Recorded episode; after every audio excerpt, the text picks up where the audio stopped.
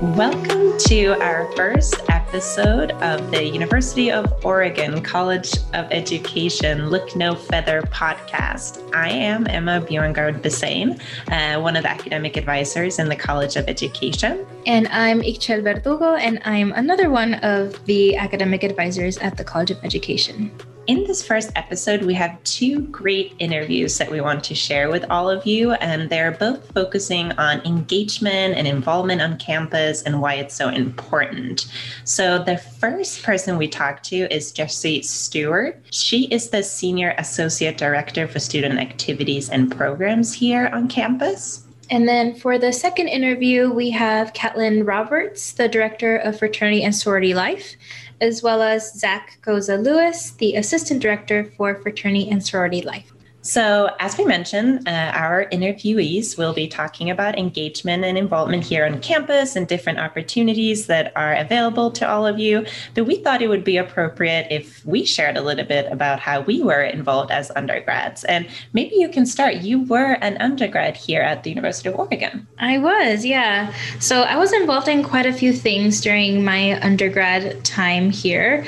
Um, so, I did Impact at the very beginning. So, I came with my dad for my introduction session and he was walking with me with to like to different booths and things like that and he handed me one of the impact flyers and he just you know gave it to me and i was like ah okay like i guess i'll look into it. I wasn't too excited about it to begin with but then once i attended their first meeting i actually ended up you know, continuing with it. I ended up being a mentor and then a coordinator for the program um, later on my senior year. So all of it ended up connecting um, from there. And then I also did MECHA, which is like the Latinx um, student group on campus. And then um, a little kind of offset of that was the Ganas tutoring program, where we tutored middle school students at Kelly Middle School. Um, so that also was helping me with my um, my degree in education. So getting a little bit of that practice with them. And yeah, so all, overall, it was a good impact, no pun intended,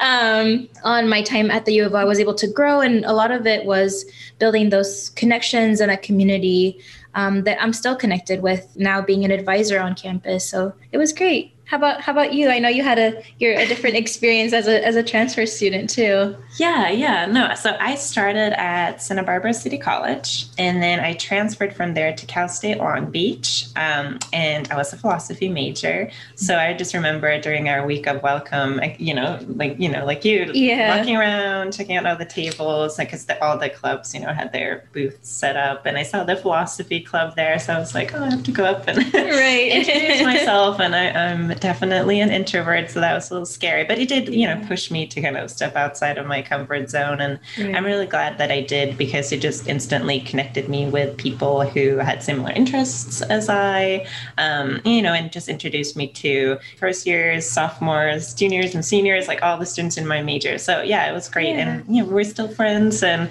follow along in there their professional journeys now, which is which is great. So definitely made friends, you know, that hopefully will be lifelong friends. Yeah. Um, but yeah, um, so let's jump into these interviews so that you all can learn about involvement and engagement here at the University of Oregon.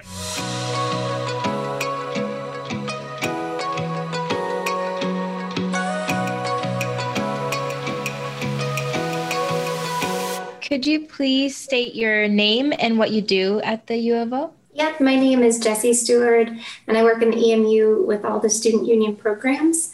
Um, and so that could be everything from the craft center to the radio station to the Center for Student Involvement to club sports. Perfect. Okay, so I have the second question. Um, how does involvement and involvement with student organizations in particular contribute to learning, in your opinion? I think the importance um, can come from each student and their experience. Um, some students go there and find community, so they find people that are like them or different than them. Uh, some people find uh, career paths that are outside of their academic area. So we might have somebody who's a biology major but really enjoys the arts or enjoys chess or tango, dance. Uh, and so I think it's an opportunity to learn outside of the classroom. Uh, and sometimes it's an opportunity to apply classroom experience. Um, so if you're a journalism major, maybe being a DJ in KWVA radio gives you a little bit of on air experience or practice uh, before you actually go out into the job world. So I think it's all part of an educational process and it, it happens outside of the classroom, but it's intertwined and interconnected to the entire college experience. All right. So, next question for you. In your opinion, why should students join clubs and organizations? Like, what might be the benefits or the skills that they might gain from that? Yeah. Well, you know, in my opinion, you know, the greatest skill that is learned is working with people, which is kind of, I think, the baseline skill that we're all working on as we're kind of coming into the job place or figuring out how to manage relationships in in our day-to-day lives.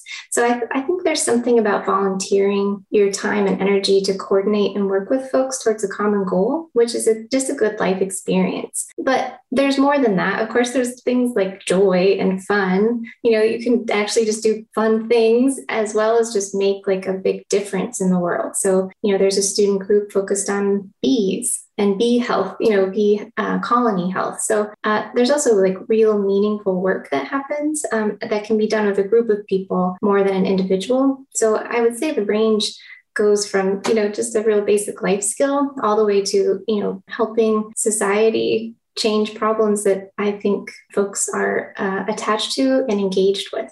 Yeah, I feel like too with um, like different cultural clubs or culture clubs, like that can really help you find who you are and you know learn about yourself and kind of find joy and pride and all those things as well. Like that was definitely like an experience that I had as an undergrad when I joined like our um, we basically had an organization for like indigenous students on campus and so i'm from sweden but i'm sami which is the indigenous people um, who live in over the different nordic countries and just being a part of that group i just got so much out of it on a personal level um, as well as academically because then i wanted to take certain new classes i hadn't thought about you know? So i just feel like there's so much potential um, in, in many different ways that like you just mentioned. Okay so this is a very kind of basic question but it was something that i know that i thought about as an undergrad. So what do student uh, organizations do when they meet? So if you've never been in a student org or a club before like what do they do? Yeah, it, you know, whatever they want within reason. When I say that, because there's obviously things that can't or shouldn't happen, but in general, I think student orgs get together and they plan the purpose and mission of their group, and then they work on how to execute that. Uh, and so that could be putting on events or um, talking about plans or reaching out and connecting with other student groups or the university administration or local community organizations. Um, but really, groups, when they get together, I think there's a lot of team building that happens normally. And then there's problem solving. And problem solving happens through any number of conversations, actions, events, programs, uh, and connections with other organizations. Thank you. So, how would a student get involved in an already existing organization? Yeah, this is a particularly interesting question in this moment. Um, so, if we were three years ago, I might have a much more simple answer. And I will give you the simple answer, but I will acknowledge that it's more complicated in this moment. So, you know, the simple answer is that all student orgs are listed I would say almost all are listed in Engage, which is an uh, on campus online platform. And that's a good way to kind of go through and look at all the different opportunities. There also are normally opportunities to see and be seen by student orgs. So you'll see them um, tabling in the amphitheater, or you'll see a notice on Twitter or Instagram about an upcoming meeting or an event or a program. There's also larger activities. So we often have events like the block party or other involvement fairs. So club sports will have an involvement fair. Other groups will, have Fraternity and Sorority Life will do the same. So there's opportunities to kind of identify that keystone event and go explore and check it out. Um, but what I would say is all student orgs are open to students to come check it out, right? So they all are open for others to come and see. And I encourage folks to probably find them remotely at the moment and then see what opportunities exist both from the remote aspect and then also some in person. And we're still figuring out what that in person looks like, like everyone else in the world. But I, I do think there's um, there should be plenty of options for online. And the other piece I would add to that is we don't know where some student orgs land right now. We could have student orgs that have been active for 20 years and right now, we don't know who's there. And so I think um, there's going to be a little bit of a restart in this next year. And so I would not be discouraged if you find a group and you don't find the people right away. I think I would be encouraged to kind of lean into that process and start to pull those um, energy and resources together again. So in this moment, I, I think we have to find what's there and then find what's not. And both of those are the same important process and work for student works. Okay, so the next question What are examples of leadership positions uh, that students can hold in uh, a club or organization? And why should they consider a leadership position? So, my philosophy around leadership positions is that there are both formal and informal, of course. And I think it should be expected that um, joining a student organization is a sign of leadership, just as a baseline, right? If you are able to manage going to classes and eating breakfast every day and joining a club, I think you are part of a leadership cohort that exists no matter what. Um, within student organizations, there's there's many formal roles. So of course, there can be a chair and a vice chair or president. Uh, there can be any number of uh, initiative chairs, so people can step into positions around particular ideas or thoughts within the organization.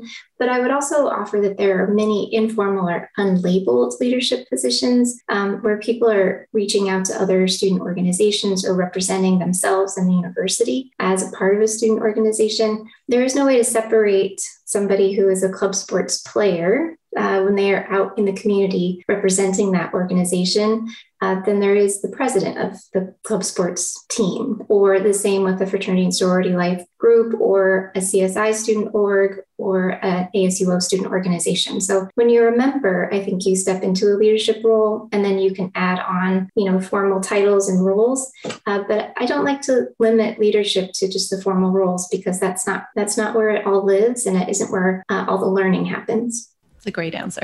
yeah, I love that too. Just because there's so many transferable skills that come with even something as like you know simple as tabling right? Like you are engaging with other people and you are trying to present your organization in a way that's going to make people want to join and be a part of it and grow. There's a lot of outreach there and i think that's an amazing answer. Thank you. Um, so if a student wants to start a new organization what would be the very first step that they would need to take so I think the first thing is to um, make sure it doesn't exist already. Occasionally, we will have groups that are they they will come and say we want to start the crochet club, and they don't know that there's already a U of O crochet at the U of O club uh, or something along those lines. So I think the first step is always to check and see if there's an existing club that's already very close um, and could be combined because we don't want to have 10 groups of the same uh, and kind of divide you know the energy and um, focus around that. So if it doesn't exist if they really want to start a new club there's a number of different organizations that um, recognize groups. So that could be the asuo like i mentioned center for student involvement club sports um, fraternity and sorority life. There's also academic student orgs that exist in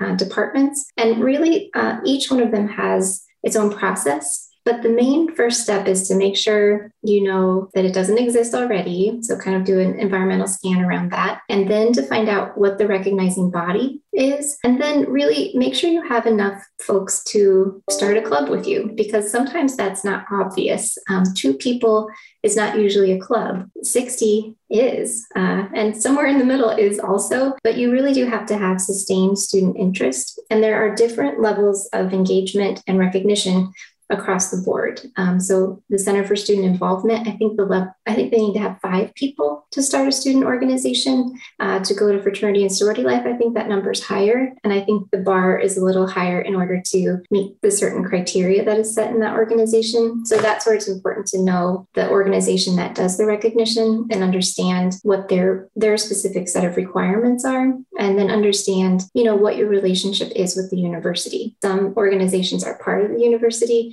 and some are um, kind of adjacent or affiliated with the university. And there's different roles and responsibilities associated with those two relationships. And I have a follow up question to that. So if let's say like I was a student, and I was had a kind of solid membership for starting a new club. Um, how do students know, like, I guess who to go to and like how to know where that club might fall into?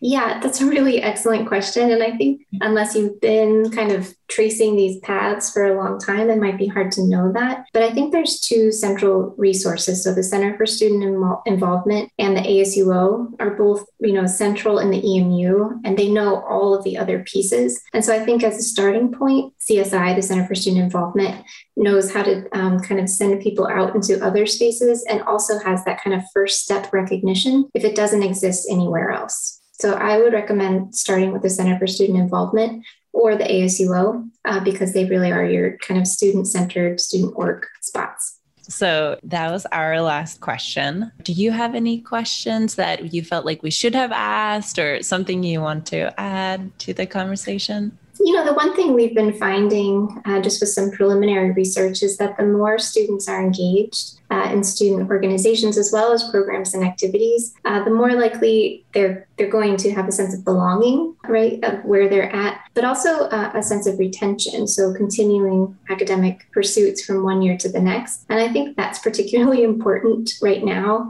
when it's hard to find community, it's hard to find connection, and maybe it's hard to find that sense of purpose outside of the classroom. Um, but that there's real value in trying to find these access points and to find those connections with people who are, you know, similar minded or different minded, uh, but that that energy and connectedness is helpful and good for you. So I, I would say, you know, if folks have the capacity, which is also, I think, an interesting question to think about, is you do you do have to take care of a lot of things. And so once you have that capacity to go give back and connect with others, I really encourage folks to do it and to do it maybe before they're even a little bit ready uh, because I think there's so much benefit that comes back that it's worth your time and energy. So, and that can be a little bit or a lot, but I think even a little bit has a great benefit. Great.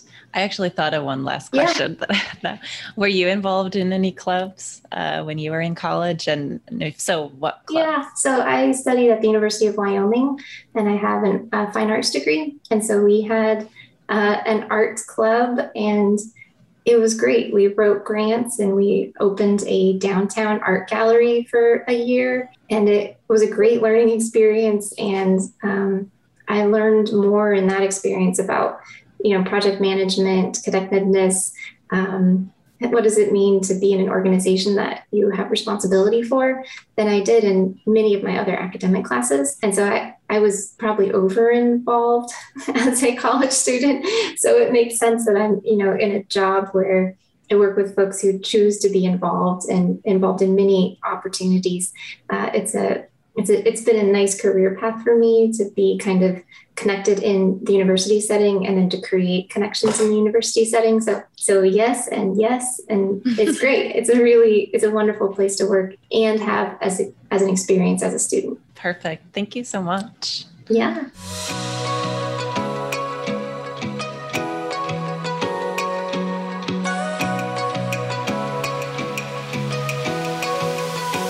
First question is if you can state your name and what you do at the U of O. I'm Caitlin Roberts, and I am the Director of Fraternity and Sorority Life. I'm Zak Gosa-Lewis, and I'm the Assistant Director of Fraternity and Sorority Life. Um, so, the next question, and this is for Zak How does involvement and involvement with Greek life in particular contribute to student learning, in your opinion? Yeah, I think overall, just being involved creates a sense of belonging, creates a connection to the campus, uh, I've worked at a lot and attended a lot of um, less residential universities. And the thing that we saw there was just having students have a place and feel connected through involvement, whether that be, you know, through a housing association or whether it be fraternity and sorority life or a, you know, a club sport or an anime, you know, club, whatever it may be, having that really contributed to them feeling like that campus was home. Obviously, that's very different with UO because our freshmen are on campus and they're there and they're you know, intertwined with every bit of what it is to be on campus here in Eugene. But I think sometimes that can even be overwhelming in its own way. So to detach from just feeling like, hey, this is home and this is where I go to bed, these involvement opportunities present a good hobby. They present an opportunity for them to kind of expand their skills in a way that they may not feel like they get a chance to. And UO's academically challenging. You know, it's it's a hard school and, and people work really hard. And I think involvement provides them with an outlet um, that they get to choose, much like an extracurricular or you know a, a, uh, a, non-standard class that they don't have to take. It gives them some flexibility to say, "Well, I'm really interested in this," and I think Greek life really leans into that uh, quite well. It gives you an opportunity to grow an incredible amount and do things that you don't really think about until you get involved. There's just so many opportunities for folks to learn what they're doing and how they're doing it and how they're evolving into their own person. It's just really something that, you know, in the field, what we like to say is that when done correctly, fraternity and sorority life is one of the best professional development opportunities. And I've heard that a billion times since I was 18 and I joined a fraternity. But it really is true. When, when this is all done correctly, when fraternity and sorority life happens, you can't find a better student learning, you know, opportunity because you do everything there really is just everything that you can do. A lot of our students equate it to their running small businesses, and it's really true. So, and then you get all the social benefits. So, it's really, I think, encompasses every bit of everything that you could see, whether it would be club sports. Well, guess what? We're playing intramurals. Or if you're, you know, doing the business club, well, guess what? We're managing a budget. Or, you know, we're doing this for fun. Well, guess what? We get socials and different things and community involvement. So, it's just really a, a, a really awesome opportunity to get a little bit of everything. So I guess this next one's for Caitlin. Um, so in your opinion, why should students join Greek Life? Like what are the skills or benefits that they can gain from it? Well, you know, as Zak mentioned, um, fraternities and sororities are really one of the most outstanding places to develop as a leader on a college campus. But in addition to that, uh, it it will often create a smaller community within the larger university community. Um, so often, when students come uh, to the university, they're coming from far away, um, they're away from home for the first time, and all of a sudden they have all these brothers or sisters and a much larger 3,400 member community to support them and um, help them with those rough days when they're really missing home. A lot of encouragement for academic excellence as well. Um, we are very lucky at the University of Oregon our fraternities and sororities are top notch in academics. They continuously excel and do better even than um, the average undergraduate on campus um, as a whole. So we're really proud of that. And what that means for our students who are involved is there's always someone to give a little encouragement, to go study with, to help you out when you're struggling with a class, or maybe has a relationship with a faculty member that can help introduce you to, to get a little extra help. Um, long term, you know, membership is a lifetime experience. And so when our 18 year old first year students join, oftentimes they aren't thinking about that. But really, it is a lifetime experience. And I can't tell you, of course, I work in higher education, but I can't tell you how many students I've worked with who will come back and say, you know, I had this interview, and when they looked at my resume and saw that I was president of my sorority chapter, they immediately said, Oh, that was such a great experience for you, and gives you an introduction. Or then they say, Oh, I'm a member of a fraternity or sorority. And there's that connection already um, when they go to start working, and they can build relationships with alumni in the um, in the area where they go. Um, I've moved all over the country. Zak has moved all over the country. And what you find is no matter where you are, you can find a group of your sisters or your brothers um, to connect with. And that's pretty incredible. Okay, so um, the next question How does a student get involved with Greek life? So maybe I will start with Zak this time. Yeah, I think the first thing is just take an opportunity to look at all the resources we have out there. Uh, one thing that we feel like we're really proud of and we've done a really good job of with the last, you know, 18 months specifically, but really the last two to three years is putting our information in places where it's easy for students to access. COVID necessitated that for everything to be online, but it really was a great opportunity for us to say, how are we putting stuff out there for folks to see it? Uh, so I'll take the opportunity, you know, to plug first and foremost our blog that we have, and it's we utilize the blog system instead of just our website because it's just easier to update and access. We're able to post things very fast. It's a lot more interactive for us, um, and it's a lot easier to work with. So that's actually just blogs.uoregon.edu, and that's slash UOFSL on there you've got everything. You've got grade reports for folks that are interested. You've got information about every single fraternity and sorority that's on campus. You've got uh, information about how we responded to covid and how things are continuing to evolve for us and information specific to that for fraternities and sororities. But most importantly you've got information on how to join. And that's really the interesting part with this is you just start off with a registration form uh, for two of our councils, which are IFC and Panhellenic. They've got a more structured process, uh, a little bit more fall heavy, but there's opportunities in the winter and spring for both. And then we have our culturally based fraternal organizations, which are up and coming here at UO. We're seeing a lot of growth and development in them in the last almost two years now. They've done a fantastic job in COVID to continue to recruit and continue to grow. And so, with that, you know, signing up, shooting us an email, uh, if you go to our blog, it shows who oversees which council. So you have, if you have specific questions that you don't feel like are answered, you can always shoot myself or Caitlin an email to talk through that. And in addition to that, uh, with our IFC and Panhellenic, they maintain their own websites and they have student executive boards that are always there to provide a student perspective. So the biggest thing is just taking a look, you know, deciding, hey, I want to do this experience or that experience, and always asking questions. So I think that joining really starts with asking the question of what experience I'm looking for and then going from there and then registering and shooting the emails. And we do everything we can to steward y'all through the process. I have a quick follow up question. So, as an undergrad, I was a transfer student and I wanted to join a sorority at the time, but I didn't think I could, and I was too shy to like look into it further. So I never did, and I regret it. You know, hearing from you know my friends who did, and what a great time they had. Um, but so I'm asking the question for the transfer students out there: Can they uh, can they join? Are there any certain you know things they should keep in mind around that?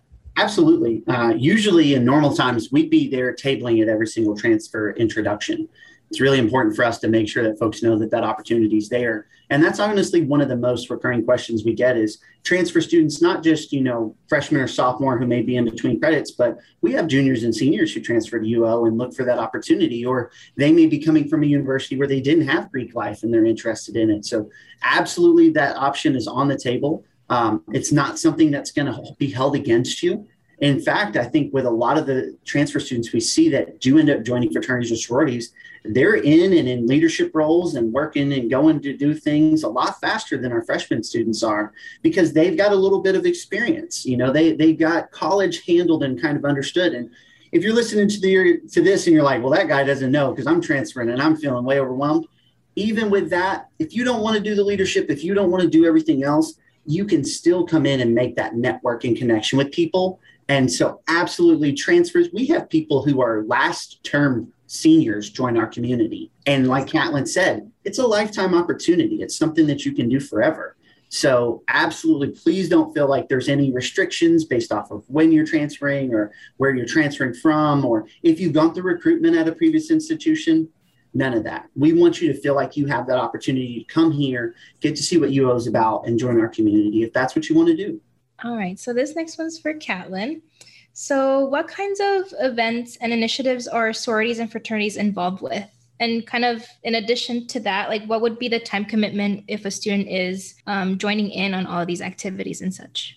Oh boy, um, that's a big question. Mm-hmm. Um, we're involved in a lot of everything. Um, I think I'll start with the time commitment uh, question we have this saying that you put into it what you want to get out of it. And so we have members who go to chapter meeting once a week, which is about an hour long, and that's kind of all they do and that's fine. Um, they they still get out of it what they're looking for. Um, and then we have those who become leaders within chapters or leaders within our community who are diehards and it's like a full-time job for them. And that's where we zak and i come in and say okay, are you balancing everything that you need to balance in order to really be a good leader? But it really is about putting into it what you want to get out of it. Um, the more time you spend in theory, the greater experience you're going to get out of. So, realistically, I would say on average, um, the members would probably spend an, an hour a week in chapter meetings and then maybe five or so hours total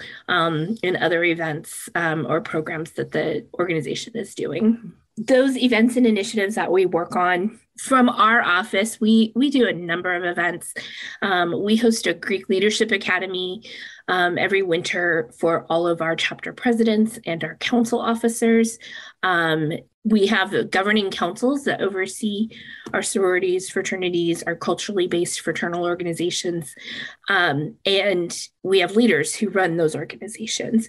So they all come together and do some networking and planning for the year and really a lot of team building. And um, a big focus for our office is just about community building and getting everybody to know everyone else.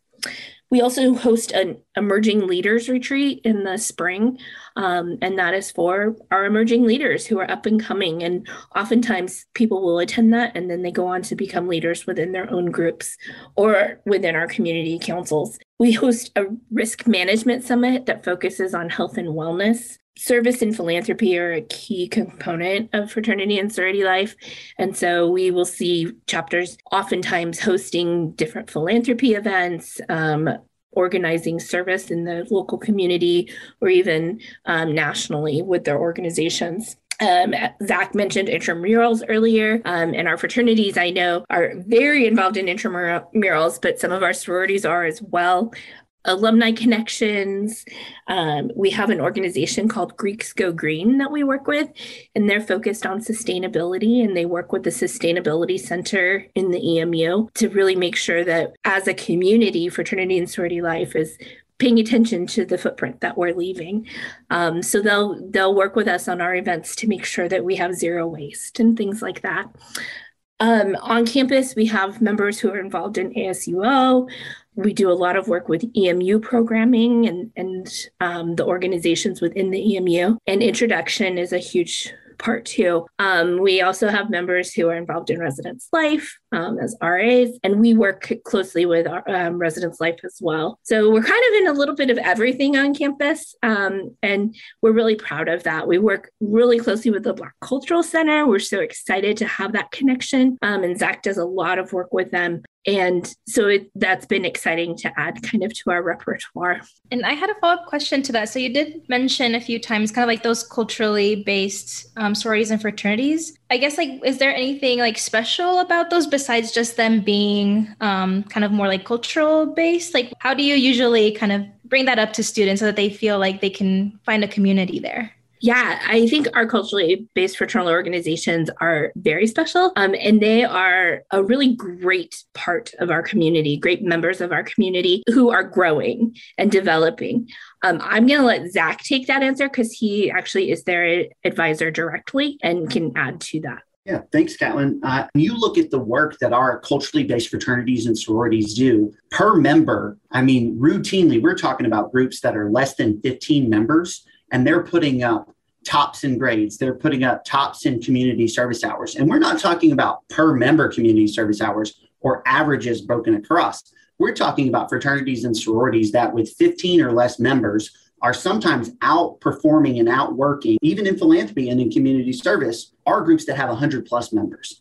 They really, truly are rooted in our community and communities across the country in a way that we don't see with every group. That's not to say those groups aren't working hard, but those groups really personify and exemplify what it is to be in a servant of others and a leader of men and just doing all of these great things. You even hear their mottos and it just makes you proud to say, like, man, they're a really awesome group and they're working hard. So with culturally based groups, I just think that there's a deeper connection to what it is to serve and a deeper desire to be entwined with a service community and also to support folks that look like you. And, you know, to be in a minoritized student population. Eugene is Eugene. And I think that's, you know, not derogatory, but it's fair to notice that it is a predominantly white institution and it's a predominantly white area here in Eugene and in Oregon overall. Those opportunities that are provided by culturally based groups and the connectivity that I hear our students talk about and the place of feeling of home that they get, even in the midst of all of that, it is just it makes it easy to work for you know it makes it easy to show up and support they really do just put their everything into it so the opportunities really are since the uh, january of 2020 when we really started working with them really is impressive and that's all a testament to the students Okay, so the last question is for Caitlin. Uh, so, what are examples of leadership positions students can hold in sororities and fraternities? And why do you think a student should consider a leadership position? Oh my gosh. Well, you know, we've talked about how leadership is a big focus for fraternities and sororities. And there are a wide variety of leadership positions um, within your chapter, anywhere from being the t shirt chair and designing and ordering t shirts for everyone um, to being the chapter president. Um, most organizations will have, you know, appointed positions or kind of sub positions that fall under their executive council, really there's an opportunity for everyone to get involved. Um, the executive council usually takes on the running of the chapter and um, the business side of things. There's a president who oversees everything. There's someone dedicated to recruitment. There's someone dedicated to educating new members. There will be a secretary, there will be a treasurer. So, typical positions that you find within any organization, but many of these groups are dealing with a lot of events, um, a lot of alumni who want to know what, what's going on, large budgets. Um, so, it really is great preparation for having a job and um, seeing yourself in your in the future and what you're going to do in addition to the chapter positions um, that we have involvement in our community so we have those governing councils um, cbfo which is our culturally based fraternal organizations ifc um, which is the governing body of our fraternities and panhellenic which oversees our sororities and we have executive councils or executive yeah, executive councils boards for each of those um, councils as well. And um, CBFO is still growing, so they don't have quite as many positions. Um, but IFC and Panhellenic have um, similar positions to the chapters. Um, president or president recruitment chair and they oversee things the recruitment chair oversees recruitment for the entire community and helps coordinate with the chapters. So that is a great experience in terms of um, really getting to know other people, collaborating with other people, navigating um, a huge campus like ours, and figuring out how you're going to schedule this massive event with 2000 people where you're going to put everyone. And it, it's a lot of really good practical experience to get you ready for the next step after school yeah, they they really sound like great resume builders, you know. Uh, Absolutely. Uh, totally. Um, well, that was the last question um, that we had. But is there anything that you want to add? Something that we didn't ask that you want to make sure to to mention and share with the the listeners? I can't think of anything. I think we covered it all, but um, we really appreciate this opportunity and we're really excited to welcome new members to our community this fall.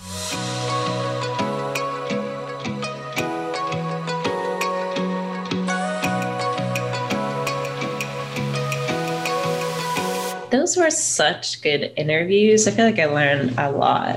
Um, yeah. Okay, so was there something that stood out to you from what Caitlin and Zak were talking about? Yeah, definitely. Um, I would probably say the biggest part for me was just hearing about how like students of color were getting involved within kind of that Greek life scene on mm-hmm. campus. I mean, I knew that they did a lot, but it was nice hearing it from from Zak to see all of the pieces that they're um, bringing in, how they're building up these groups to make sure that their members are supported, um, and they have a sense of community on campus. Um, and even also me, like as a student of color, um, even though I didn't do like um, any of the Greek life pieces, but I knew and I felt how important it was to have groups on campus that um, not only shared my uh, my cultural background, but then even those that have a very different cultural mm-hmm. background as well. Like I was able to engage in different ways and have conversations around um, what it meant to be a student of color on campus and just that general experience. So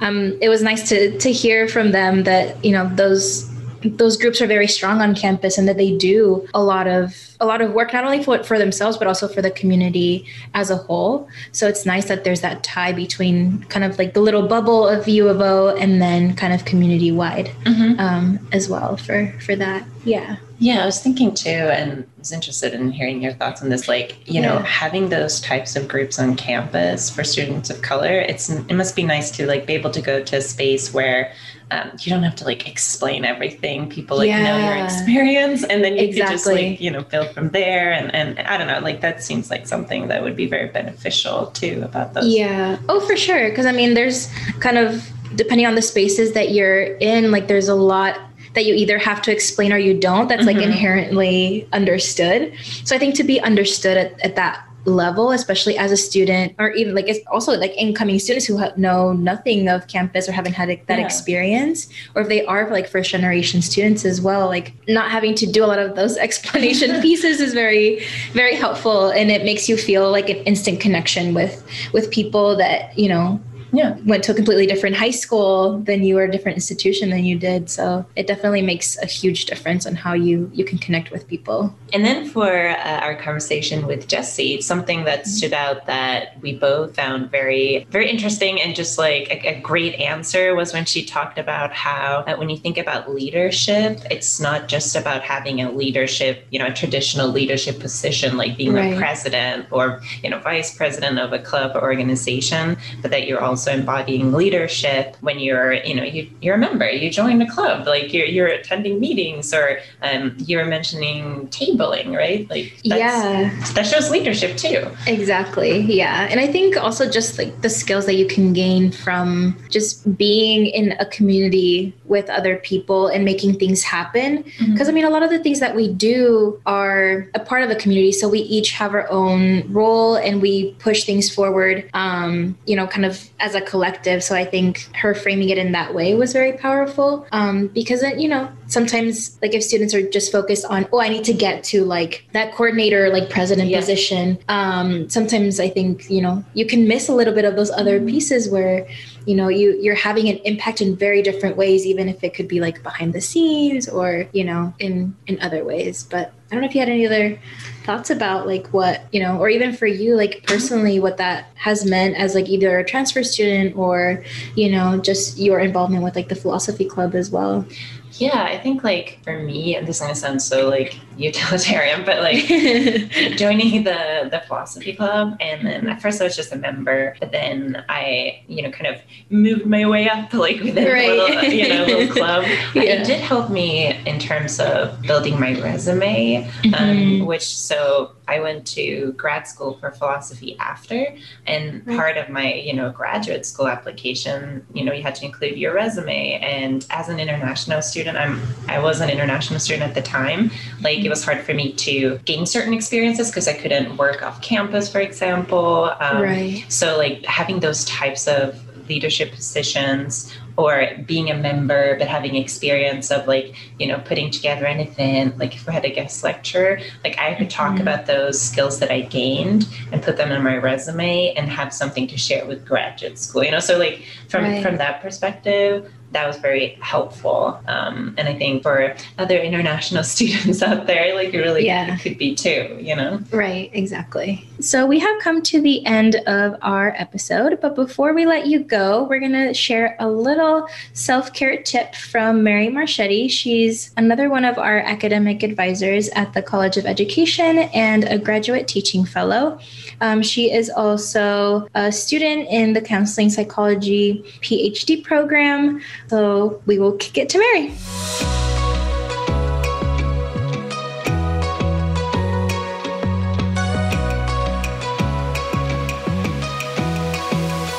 Hi, everyone, and thanks to my colleagues for that uh, really informative discussion. I'm very excited to join each episode of this podcast with a brief self care tip. So, these might vary from specific coping techniques to general ideas or suggestions, but will always be intended to encourage our listeners to prioritize their well being and nurture their own resilience. Now, I want to add a quick disclaimer that mental health is as complex as it is important, and the brevity and scope of this segment is not intended to stand in for mental health care or medical advice, or even to suggest that self care alone is sufficient for promoting mental health. Instead, our hope is to motivate and help prepare you to take steps to manage stress and care for your whole self, not just your academic self, in the ways that you can. And so I'll try to pull in tips that consider the many different factors that impact mental health and always link to resources in the episode notes so that you can take those tips far beyond this space. So, with that in mind, and with this being the inaugural episode,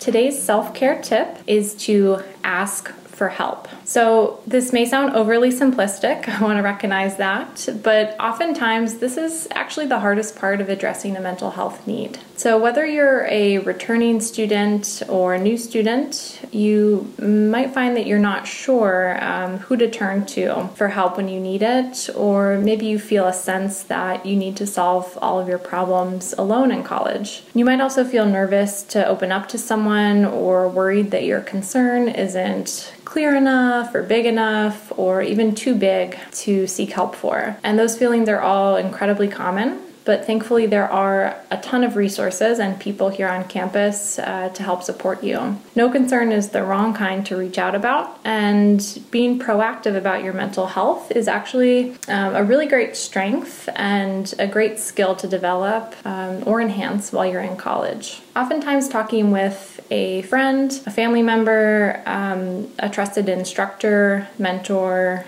or even an advisor is a good starting place. If you're not sure how to approach that conversation, um, check out the guide by National Alliance on Mental Illness, which is linked in the episode notes, um, which focuses on exactly that question and I think offers some great tips. We also have the University Counseling Services on campus, who offer a huge range of mental health services to students, from group and individual therapy to brief consultations and community referrals. And they also have a really great blog and a whole section on their website dedicated to self care. Um, and they also have information about crisis support and things like that. So I really recommend checking out their website to learn more, which is linked in the episode notes. And finally, I wanted to mention the Duck Nest, which is another place that students can look to for mental health support. So, the Duck Nest is a campus center that's focused on helping students achieve balance and wellness in their lives. The Duck Nest is located um, in the EMU